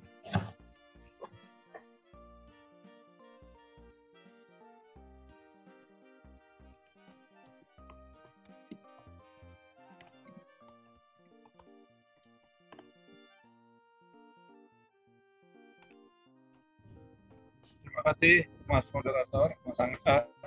Assalamualaikum warahmatullahi wabarakatuh. Waalaikumsalam warahmatullahi wabarakatuh. Om Swastiastu, Om Namo Buddhaya, Salam Kebajikan. Ya, yang terhormat uh, Pak Profesor Suharyadi, uh, sudah kita kenal dan juga beliau sebagai Rektor Undira ya. Terima kasih Pak atas kesempatan juga sambutannya yang luar biasa tadi uh, dalam perkembangan teknologi yang terbaru ini. Dan juga tentunya uh, Pak Hasanuddin uh, rektor wakil rektor uh, Undira yang kami hormati juga hadir. Ya Pak Madi. Pak Margono uh, terima kasih atas kesempatannya.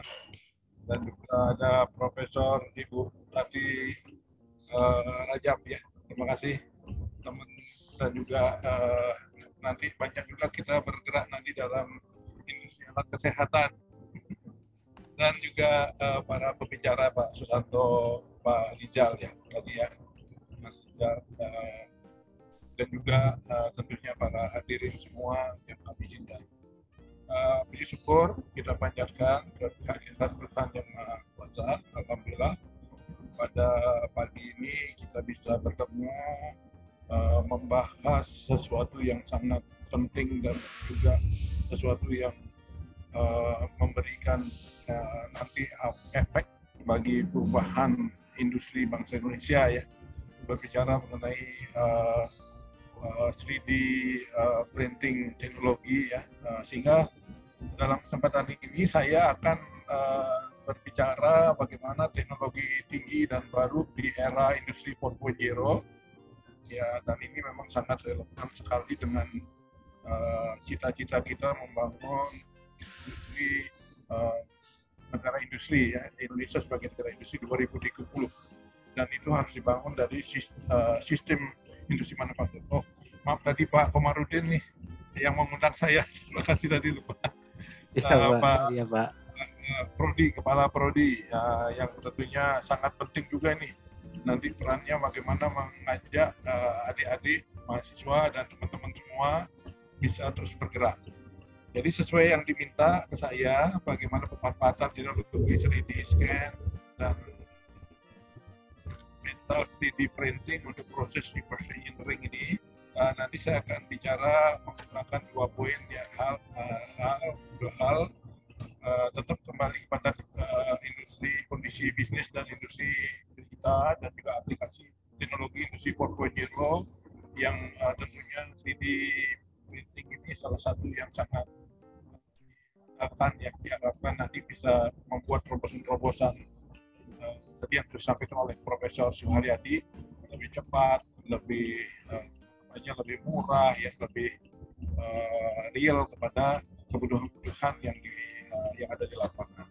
Dan juga nanti pemanfaatan pemanfaatan 3D printing teknologi untuk reverse engineering. Nah ini juga sangat penting sekali uh, dalam uh, melakukan uh, kegiatan sekarang kalau kita menunggu R&D atau inovasi mungkin perlu waktu berbulan-bulan atau bertahun-tahun ya karena ini harus uh, siap juga uh, pengetesannya evaluasi terhadap produk-produknya dengan uh, kita bisa segera membuat produknya uh, ya nanti juga segera mengetes dan juga masih dengan berbagai pihak untuk bisa uh, buat produk uh, saya mulai dengan yang pertama. Uh, memang dalam perkembangan industri Indonesia kita bisa dikatakan relatif masih apa ya masih belum uh, semaju dengan negara-negara lain. Kalau kita lihat uh, Jerman tahun 2012-2013 uh, sudah menginisiat uh, oleh uh, perdana menterinya uh, Markel uh, apa namanya Mrs. Marker itu kemudian uh, dibawa dalam berbagai meeting di Swiss gitu ya di Geneva kemudian ini uh, menjadi ketertarikan bagi Indonesia sejak tahun 2017 uh, kita mempelajari dan 2018 mengkick off uh, industri 4.0 di Indonesia kemudian uh, juga uh, teknologi 3D printing ini juga baru berkembang 1080-an, 1980-an. Dan juga baru benar-benar uh, teraplikasi belakangan ya tahun 2017 atau 2015-an. Nah, sehingga dari gambaran ini kalau kita lihat memang yang menjadi tantangan kita ini dalam situasi uh, bisnis kondisi dunia seperti sekarang uh, dan dalam pembangunan industri uh, yang kita harapkan bisa kita majukan gitu ya. Ini menjadi tantangan kita bersama. Mungkin nanti uh, secara lebih detail kita bisa lihat uh, di belakang bahwa uh, ada sebuah pertanyaan uh, uh, atau ada sebuah uh, uh, poin yang sering kita dengarkan ya bahwa tidak ada sebuah negara yang bisa maju uh, kalau tidak uh, dibangun industrinya. Jadi tidak ada sebuah negara yang uh, maju uh, uh, dan membawa rakyat sejahtera kalau industrinya tidak dibangun. Artinya terjadilah uh, pertumbuhan uh, industri pengolahan, industri manufaktur di berbagai bidang, gitu ya. dan juga tidak ada uh, dan juga uh, terjadi pemerataan dari uh, pusat sampai ke daerah. Dan ini terjadi kalau kita lihat di China ya, di China itu hampir setiap provinsi atau setiap kabupaten itu mempunyai industri-industrinya sampai industrinya berkembang uh, ke skala IKM, UKM gitu ya di rumahan. Dan ini sangat uh, besar sekali dan ini menjadi tantangan kita semua. Dan juga tidak ada negara in, uh, industri yang maju kalau tidak menguasai teknologi. Apakah itu teknologi tinggi atau juga teknologi uh, semi, semi high, high tech gitu atau juga teknologi tepat guna atau juga teknologi yang lainnya. Nah ini yang yang menjadi gambaran kita dan tidak ada uh, juga kita menguasai teknologi kalau tidak dikembangkan sumber daya manusianya. Nah, pada hari ini uh, saya sangat appreciate sekali dengan tema atau topik yang diambil oleh Prodi Teknik Mesin Undira ya. Uh, dan sangat relevan dan ini mudah-mudahan bisa menjadi uh, sebuah apa bagi anak-anak muda generasi muda kita terobosan-terobosan sehingga bisa uh, nanti menjadi generasi emas membawakan Indonesia menjadi negara industri yang besar tahun 2030 dan juga menjadi negara berpendapatan dengan GDP nomor 5 di dunia atau nomor 7 gitu ya tahun 2045. Dan uh, juga kita bisa mengisi middle income trap uh, dengan pengembangan industri tadi dengan pendapatan per kapita uh, uh, 5 apa 12.500 US dollar per kapita tahun 2030 dan juga uh, mengisi bonus demografi yang ada sampai 2035 dan ini momentum bagus sekali. Ini saya sangat appreciate dan sangat senang sekali dengan ide ini dengan tema ini dan ini harus kita kuasai. Jadi uh, bukan hanya yang kita kuasai nanti uh, membuat produk-produknya, tapi nanti kalau bisa membuat mesinnya, uh, membuat uh, apa uh, permesinan daripada uh, proses daripada 3 apa 3D scan ini dan juga 3D printing ini. Ini yang yang kita harapkan. Dan bagaimana dari Indonesia kita bisa berperan nanti pada akhirnya masuk ke pasar global dan bagaimana kita juga dari Indonesia juga kita bisa membuat produk-produk made in Indonesia. Nah itu itu yang kita harapkan. Dan uh, memang kita uh, ketahui uh, saat ini kita sedang mengalami krisis ya uh, berbagai negara di dunia dan juga dengan wabah pandemi COVID COVID-19 outbreak ini uh, yang kita juga belum tahu uh, kapan selesainya, tapi kita harus menyiapkan diri menuju uh, era new normal ya, uh, apa namanya, uh, kenormalan baru. Nah, oleh karena itu uh, uh, kita ketahui saat ini daya beli masyarakat menurun, ya, demandnya menurun, termasuk supply-nya menurun, dan banyak material uh, yang kita butuhkan juga masih diimpor ya terutama material yang berbasis industri logam. Uh, baja gitu ya biji-biji besi itu kita biji baja masih kita impor. Kemudian uh, beberapa industri uh, kimia juga uh, masih kita impor. Nah itu uh, kita terkendala oleh karena itu uh, dengan momentum ini nanti uh, kita tidak hanya sebagai seorang ahli di dalam mengembangkan uh, 3D uh, teknologi ini uh, nanti kita harapkan juga bagaimana kita bisa jadi pengusahanya gitu ya menjadi uh, bohirnya atau menjadi bisnis ya bis, bisnismennya ya bisnis ownernya. Nah, ini kita harapkan apakah itu nanti dalam skala besar sedang kecil ya let's go let's move gitu ya. Uh, ini saya sangat senang uh, anak-anak muda uh, mahasiswa mahasiswi dan juga bapak ibu teman-teman bisa berkumpul pada pagi ini dan uh, harapannya tadi seperti yang saya sampaikan ya kita harus menjadi uh, industri manufaktur apa negara dengan basis industri manufaktur pengolahan. Saat ini uh, kita kalau lihat dari web based ekonomi strategi ini kita masih berada di, di luaran ya. Kalau kita cemplungkan batu ke kolam itu masih berada di pinggiran.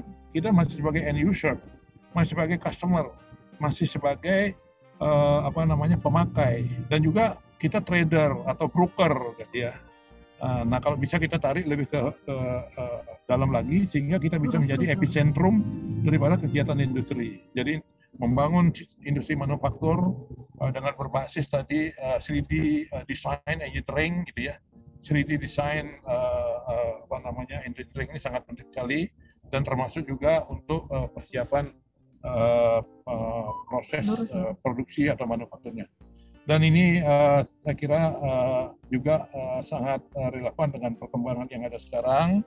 Sementara Jepang sudah uh, membangun atau di berbagai negara membangun dengan uh, kekuatan uh, lean gitu ya, uh, lean industry gitu ya, atau lean uh, production atau lean manufacturing dan lean enterprise.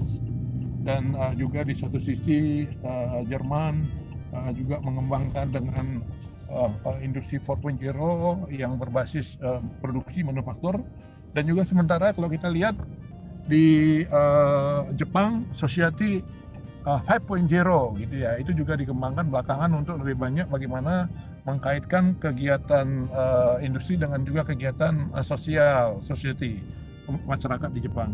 dan juga termasuk China. China juga membuat Made in China 2025. Nah, yang jadi pertanyaan apakah Indonesia uh, hanya ngikutin itu aja ya industri 4.0 atau Made in China 2025 atau juga nanti kita mempunyai uh, terobosan-terobosan sendiri. Jadi uh, oleh karena itu uh, kita melihat dalam perspektif uh, strategi ke depan inovasi teknologi ya harus kita kuasai industri manufakturnya sampai tingkat uh, industri 4.0 dengan lean enterprise. Kemudian uh, juga bagaimana kita juga bisa berperan uh, melihat uh, produk life cycle gitu ya, produk yang dibutuhkan oleh customer. Dan juga termasuk bagaimana kita nanti mengembangkan uh, juga uh, supply chain management. Jadi ada rantai pasok dari hulu ke hilir. Dan juga termasuk bagaimana kita memanage uh, sistem uh, manufaktur, produksi dan juga berbagai kegiatan digital sistem yang terintegrasi gitu ya dengan era yang ada sekarang ini. Dan uh, dengan kondisi seperti itu juga kita bagaimana bisa nanti masuk tidak hanya menjadi pemain domestik tapi nanti menjadi pemain global. Nah, perkembangan ke depan ini uh, sangat uh, ditrigger oleh uh, kemajuan uh, penguasaan teknologi dan uh, drivernya adalah nanti megatrend dan new normal gitu ya. Jadi sehingga dengan adanya uh, new trend uh, dan uh, juga uh, new normal dan mega trend ini secara fisikal nanti kita akan dihadapkan dengan autonomous vehicle. Nah, termasuk dengan 3D printing ini yang uh, kita akan bahas hari ini. Dan tentunya uh, advanced robot ya ini penting juga termasuk adanya new material. Apakah itu komposit dan lain-lainnya gitu ada nanoteknologi, nano uh, material gitu ya termasuk nanti ada digitalnya ya IoT, Internet of Things gitu ya, digital platform, artificial intelligence, sensor, big data dan lain-lainnya. Dan juga termasuk uh, secara biological nanti kita berkaitan dengan synthetic biology dan juga uh, healthcare ya. Ini uh, dan kebetulan mungkin nanti Pak Santo atau Pak uh, Ibu Tati ya Profesor Tati uh, Tati uh, Rajab juga bisa uh, nanti uh, apa namanya bisa menambahkan atau memberi komen terkait perkembangan-perkembangan ini dan juga secara detail yang real kita hadapi di dalam dunia uh, industri dan dunia bisnis. Nah, oleh karena itu uh, uh, kita memang uh, saat ini uh, melihat uh, apa namanya uh, kita dihentakkan uh, oleh tadi situasi Pak anu Pak Suharyadi, Profesor Suharyadi sudah menyampaikan. Jadi pembicara hari ini dari kolonial sampai milenial hadir ya. Uh, dan tentunya ini jadi memberi uh, gambaran lah nanti secara industri, secara bisnis bagaimana dan secara real nyata bagaimana praktek-praktek yang dialami. Dan kebetulan saya uh, mungkin termasuk uh, golongan uh, kolonial kali ya, uh, bukan milenial. Tapi dalam hal ini bisa kita lihat lah kita uh, pergerakan ke depan itu kalau kita lihat ini dalam gambar ini ini sama-sama anu ya sama-sama terikat. Kalau kolonial terikat uh, apa namanya oleh uh, pekerjaan-pekerjaannya atau oleh uh, rantainya kalau sekarang zaman milenial terikat oleh apa itu gadget ya oleh uh, handphonenya gitu ya jadi uh, dan tentunya intinya adalah bagaimana kita harus memanfaatkan itu semua. Bukan kita yang dikendalikan oleh itu, tapi kita yang mengendalikan. Nah ini yang menjadi poin kita adalah bagaimana kita mengelola teknologi, kemajuan teknologi, perkembangan teknologi, dan kita mengendalikan untuk uh, kemakmuran atau kesejahteraan hidup uh, bangsa Indonesia yang kita cintai. Dan uh, kita lihat perkembangan industri 4.0 ya dari industri uh, 1.0 tadi ada Eh, perubahan dari mesin menjadi uh, menjadi manusia, pekerja manusia menggunakan mesin ya atau tenaga uh, kuda gitu dan lain sebagainya menjadi uh, mekanisasi, tenaga air, tenaga uap, penggeraknya. Kemudian uh, di awal abad 20 produksi massal, uh, assembly line ya. Kemudian di uh, uh, di abad uh, di tahun 1970-an, 80-an uh, mulai uh, dikenalkan komputer, otomatisasi, digitalisasi gitu ya. Dan sampai sekarang tentunya cyber uh, physical system. Nah, ini yang yang tentunya menjadi perkembangan-perkembangan kita. Dan kalau kita lihat secara uh, apa namanya dampak dalam kehidupan ya itu berdampak uh, di berbagai uh, sektor kehidupan kita ya apakah itu produksi manufaktur energi, ya, sumber daya alam, mobilitas, informasi, dan hiburan, konsumsi gitu. Dan hari ini kita bahas nanti terkait dengan uh, sektor uh, produksi. Dan uh, di dalam sektor produksi tentunya kita melihat entitas uh, kegiatan kita ada dalam satu perusahaan. Uh, sehingga tadi bagaimana perusahaan ini bergerak dengan menggunakan kemajuan teknologi, teknologi yang tinggi tadi di dalam berbagai aspek untuk bisa membangun uh, pabriknya, plannya, ya. Dan ini harus gabung dari hulu ke hilir, dari supplier, kemudian sampai uh, ada smart plant dengan advanced manufacturing system dengan menggunakan tadi 3D printing dan juga uh, additive manufacturing gitu ya. Kemudian uh, nanoteknologi, robot, autonomous vehicle dan sampai nanti ada big data dan uh, cyber security dan juga termasuk dengan klien bagaimana kita menggunakan internet of things, uh, e-commerce dan lain sebagainya. Dan tentunya ini menjadi tantangan kita semua uh, nanti kita perlu melihat secara terintegrasi dan juga nanti kita perlu melihat secara satu persatu uh, uh, dari teknologi ini secara tajam sehingga benar-benar kita bisa gunakan untuk memajukan uh, negeri Indonesia yang kita cintai. Dan uh, dalam era pandemi COVID ini tentunya kita lihat perkembangan industri 4.0 dan ada uh, developing new talent dan learning model ya uh, sampai 2022 mungkin sampai 2025 kira-kira ya nanti. Kalau kita lihat di Indonesia bagaimana penguasaan teknologi desain dan programming ini sangat penting. Dan termasuk uh, sistem analisis dan evolutionnya. Jadi uh, dalam kaitan ini uh, kita akan dihadapkan dengan uh, 6 uh, key issues untuk industri 4.0 dan new uh, normal ke depan yaitu terkait dengan demokratisasi gitu ya dengan menggunakan 3D printing ini. Jadi bisa dilakukan uh, di mana saja oleh perusahaan uh, apa saja gitu ya. Tentunya uh, sesuai dengan kebutuhannya tadi uh, sesuai dengan uh, modal atau investasi atau produk yang dibuat uh, berbagai jenis. Nah hari ini kita banyak nanti bicara metal ya. Uh, sebenarnya 3D printing juga bisa untuk materi-materi uh, yang lain. Dan juga uh, tentunya karena teknik mesin berbasis metal dan kebetulan saya juga di Kadin ini uh, menjadi ketua kompartemen industri logam dan mineral lainnya dan permesinan dan alat al, termasuk alsintan dan juga uh, alat transportasi darat laut udara ya uh, dan juga termasuk alat pertahanan dan industri elektronika dan telematika. Jadi kita bisa mengintegrasikan ini nanti untuk kepentingan bisnis bagaimana secara teknologi 3D printing, drone dan lain-lainnya bisa kita kembangkan.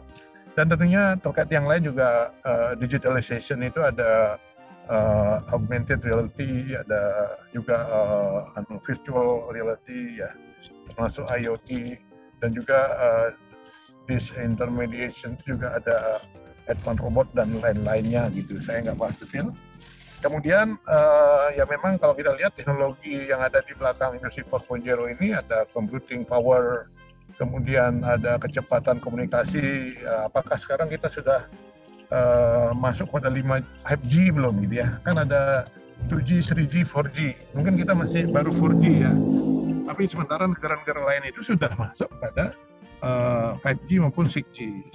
Jadi kecepatan uh, dalam apa menginformasikan data dan juga ini cepat dan uh, termasuk juga printer 3D, kecerdasan buatan, artificial intelligence, neuro, bioteknologi, nanoteknologi dan lain-lainnya. Dan inilah uh, uh, 3D printing ini juga sangat mem, uh, membawa dominasi juga dalam uh, pengembangan uh, teknologi dan juga pengembangan produk-produk dan industri ke depan. Dan uh, memang kita uh, dalam berbicara tadi reverse engineering juga uh, perlu uh, kesiapan teknologi dalam mendukung kebijakan hilirisasi industri di Indonesia. Uh, dan kebetulan saya mengadakan FGD series bagaimana uh, kedaulatan teknologi Indonesia itu harus dibangun dengan uh, Profesor Mijam, uh, Dirjen Dikti Ristek dan juga dengan uh, ke, uh, Pak Mas Menteri ya kemarin termasuk juga dengan uh, beberapa kementerian dan dengan RIN ya uh, kemarin ya kita harapkan uh, ke depan transfer teknologi ada amati tiru modifikasi imitasi ini sudah dijalankan oleh China kan sehingga ada berbagai jenis produk uh, kemudian menguasai teknologi R&D teknologi center mengembangkan teknologi produk dan proses dengan reverse engineering value analysis, value engineering, dan mengembangkan industri manufaktur dengan uh, produk, uh, teknologi, dan spek, uh, dan lain-lain. Dan uh, uh, di industri 4.0 ya uh, kunci salah satu kuncinya adalah 3D printing ini. Jadi selain ada IoT, big data, robotik, uh, dan artificial intelligence. Dan tentunya uh, ke depan adalah pilihan kita uh, apakah menggunakan 3D printing ini uh, secepatnya atau uh, ada pertimbangan-pertimbangan uh, secara ekonomi maupun juga secara sosial di Indonesia masih uh, kita memang harus uh, balance ya step by step antara uh, apa tenaga kerja yang dibutuhkan uh, kesempatan bekerja dengan juga penggunaan mesin-mesin maupun robot. Nah sehingga nanti kita perlu lihat nanti ada namanya BCA benefit and cost analysis di dalam industri kita di dalam uh, manufaktur kita. Bagaimana pemanfaatan robot atau pemanfaatan sensor, pemanfaatan yang lain gitu ya bisa kita gunakan dan juga nanti tentunya dengan lebih uh, lebih efisien, efektif, lebih murah uh, cost-nya uh, sehingga kita mendapatkan benefit yang terbesar sebesar-besarnya. Dan juga uh, perlu juga kita nanti lihat uh, persiapan SDM-nya, bagaimana SDM dikembangkan secara lebih maju uh, bisa di ini. Nah untuk itu saya secara singkat nanti uh, masuk kepada 3D printing mungkin nanti akan diceritakan lebih detail nanti oleh Pak Santo maupun juga nanti Mas Jal ya. Uh, intinya uh, manfaat 3D printing dia memproduksi lebih cepat, mudah diakses, termasuk efektif biaya dan uh, desain lebih kreatif dan juga dapat customize uh, dalam bentuk dan menguasai produksi limbah dan lain-lainnya dan juga uh, jadi kalau kita lihat uh, secara uh, pemanfaatan 3D printing ini ya bisa di tadi di dunia konstruksi, kemudian manufaktur, kesehatan, termasuk juga seni gitu ya. Untuk membuat produk-produk seni juga bisa dan tentunya ini menjadi uh, sebuah apa ya dan juga tadi eh, manfaatnya sangat banyak. Dan di slide ini juga uh, uh, dalam dunia pendidikan gitu ya. Bisa digunakan bagaimana memproduksi mesin peraga pembelajaran misalnya desain molekul ataupun juga senyawa, kimia sehingga uh, siswa bisa uh, merabanya secara langsung. Dan tentunya uh, dunia otomotif yang saya geluti uh, selama 32 tahun ini juga uh, sangat uh, banyak juga digunakan 3D printing ya spare part, alat transportasi, prototype termasuk juga uh, membuat beberapa produk-produk ya cylinder head, ada rem, uh, brake system, brake-nya, ventilator dan lain-lainnya. Dan uh, ini juga diterapkan di dalam uh, kegiatan kita uh, dengan uh, supplier para supplier vendor. Dan juga dalam uh, peralatan uh, astronot astronot juga ya dan uh, ya tentunya uh, memproduksi injektor alat roketnya dan lain-lainnya. Nah uh, yang menjadi poin berikutnya adalah bagaimana mekanisme uh, dalam pemanfaatan 3D uh, scan maupun juga uh, 3D uh, printing ini ya uh, teknologinya ya Uh, kalau kita lihat uh, beberapa uh, jenis 3D printing dan teknologinya terkait dengan pembentukan material ya yang digunakan. Kita lihat tadi yang hari ini tentunya kita akan membahas lebih banyak metal ya, uh, dengan media perkembangan termasuk ada di MLS, uh, SLM dan IBM dan tentunya nanti secara detail bisa kita uh, bahas ya. Uh, namun uh, demikian uh, uh, pembentukan produk-produk ini dan juga sebenarnya produk-produknya sudah sudah banyak uh, dibuat dan juga dipasarkan uh, ya. Uh, uh, apakah seperti yang ada di uh, di Alibaba ini sudah ada produk-produk dan dengan harganya ya dan juga termasuk produk-produk uh, yang uh, di sebelah kiri ini uh, dan termasuk membuat tadi ada cylinder head atau piston dan lain sebagainya di dalam uh, penggerak uh, engine ya kendaraan uh, uh, kendaraan bermotor uh, berbasis uh, mesin ini dan juga uh, tentunya uh, di sini juga ada terkait dengan material uh, extrusionnya dan juga ada polymerization-nya, ya ada powder uh, uh, apa bed uh, fusion terkait dengan uh, polimer, material jettingnya dan juga tentunya uh, yang kita akan bahas uh, sekarang. Nah, bagaimana mekanisme itu? Ya tentunya uh, dari 3D scan ini ya uh, menggunakan uh, berbagai uh, peralatan teknologi scan-nya tadi untuk membaca uh, dari bentuk barang maupun juga yang tiga dimensi maupun juga drawing gitu ya yang ini yang tentunya uh, menjadi alat uh, uh, yang uh, nanti uh, mentransformasikan menjadi perintah untuk uh, pembentukan kepada bentuk-bentuk uh, atau produk tertentu yang harus dihasilkan di dalam uh, mekanisme uh, 3D printing, permesinan 3D printing tadi. Dan ini uh, tentunya uh, menjadi gambaran kita dalam berbagai bentuk ya, apakah termasuk uh, dengan kipas dengan delapan apa namanya juga uh, bisa di, dibentuk gitu kan ya the, uh, blade ini ya sehingga uh, nanti dari produk-produk ini uh, bisa di apa dilihat uh, secara uh, permukaannya objeknya dengan uh, apa dengan uh, kamera ya yang kemudian uh, dengan teknologi laser ini juga bisa nanti menerjemahkan uh, ke dalam kegiatan uh, uh, mesin uh, 3D printing. Lanjut Pak, saya langsung aja uh, uh, poinnya. Nah ini berbagai jenis uh, proses ya. Uh, ini ada di uh, kebetulan saya tidak belum bisa uh, mengambil yang dari Toyota ya contohnya. Uh, tapi ini anyway kira-kira gambaran atau uh, mekanismenya uh, beginilah ya nanti ada objeknya kemudian uh, kemudian bagaimana dengan tadi uh, lensa ya yang uh, nanti men-scan kemudian meng menerjemahkan kepada prosesnya di dalam 3D printing sehingga gerakan uh, mesin dengan tadi uh, material tadi uh, uh, berbasis uh, metal powder, kemudian ada uh, powder uh, dispenser platform itu ya bisa di dijalankan bisa di, dipakai. Nah ini ini ini uh, mekanismenya beberapa contoh uh, bisa kita lihat nanti uh, intinya adalah bagaimana uh, menggunakan teknologi ini dan saya berharap uh, melalui uh, momentum ini nanti ke depan dengan generasi muda kita bisa pelajari ya. Dan saya sangat anu kemarin dengan uh, 3D apa namanya 3D design engineering yang dikembangkan oleh Ditek yang ada di Salatiga uh, yang anak lulusan SMK ya ada dua orang Arif dan siapa namanya itu uh, mampu membuat uh, produk untuk gantungan mesin uh, pesawat terbang Boeing di Amerika.